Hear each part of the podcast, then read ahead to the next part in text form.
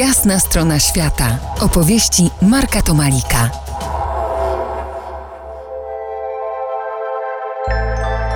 Dziś moim i waszym gościem Krzysztof Rąpała, kiedyś dziennikarz, wydawca serwisu turystycznego, dziś pilot, przewodnik po krajach Azji Południowo-Wschodniej. Rozmawialiśmy o Brunei, maleńkiej monarchii absolutnej. Porozmawiamy teraz chwilę o innym ewenemencie tamtego regionu, o Singapurze, który jest miastem, państwem. Tu mamy ustrój, który można nazwać autorytarną demokracją. Innymi słowy, to republika rządzona przez prezydenta, ale w parlamencie zasiadają posłowie tylko jednej partii. Mniejsza o ustrój. Jeżdżając do tego miasta państwa, jesteśmy olśnieni przyjaznym przepychem. To prawda. Generalnie Singapur budzi w osobach podróżujących po Azji no, bardzo różne odczucia. Łącznie z tym, że są osoby, które pojeżdżą trochę po jakichś e, odległych, zakątkach Indonezji czy Birmy, mają ochotę singapurską ziemię całować, bo tam komunikacja miejska działa, jeździ o czasie, woda woda z nadaje się do picia i generalnie wszystko w kraju działa jak, e, działa jak powinno.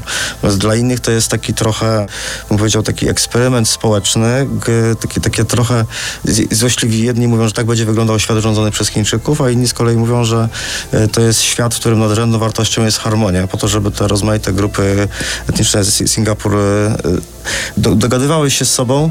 Jakiś tam e, element dyktatury oświeconej, tak bym powiedział, jest. Ale jest patrząc potrzebny. tak i tak, można zauważyć, że społeczeństwo Singapuru po większej części to dobrze sytuowana klasa średnia. To jest prawda, ale to, to, to ja bym też, e, warto było powiedzieć parę słów na temat e, różnicy między postrzeganiem europejskim a azjatyckim praw człowieka. Było kiedyś swojego czasu taki pomysł, e, taki pomysł na wartości azjatyckie, które zresztą Lee Yang wieloletni premier Singapuru, jednym z ojców tego, tego myślenia, że liczy się, człowiek się jako jednostka liczy się tylko, jeżeli jest częścią jakiejś tam zbiorowości, jeżeli przynosi część, jeżeli pr przynosi jakieś korzyści społeczeństwu a poza tym w Azji jest jeszcze, trzeba pamiętać o jednej rzeczy, e, że w Azji aż tak istotne, jak w, nie jest aż tak istotne jak w Europie pochodzenie władzy. Czy, czy w Azjacie generalnie jest zasadniczo dosyć wszystko jedno, czy władza jest z nadania, czy jest dziedziczna, czy to jest dyktatura, czy z wyboru.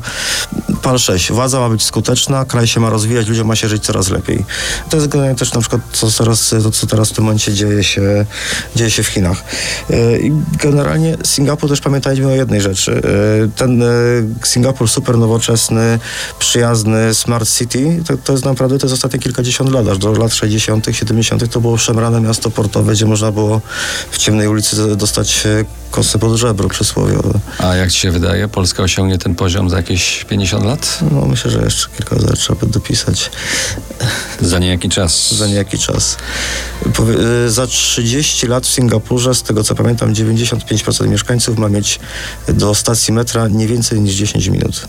A my za jakiś czas porozmawiamy jeszcze o duchowości w rejonie Azji Południowo-Wschodniej.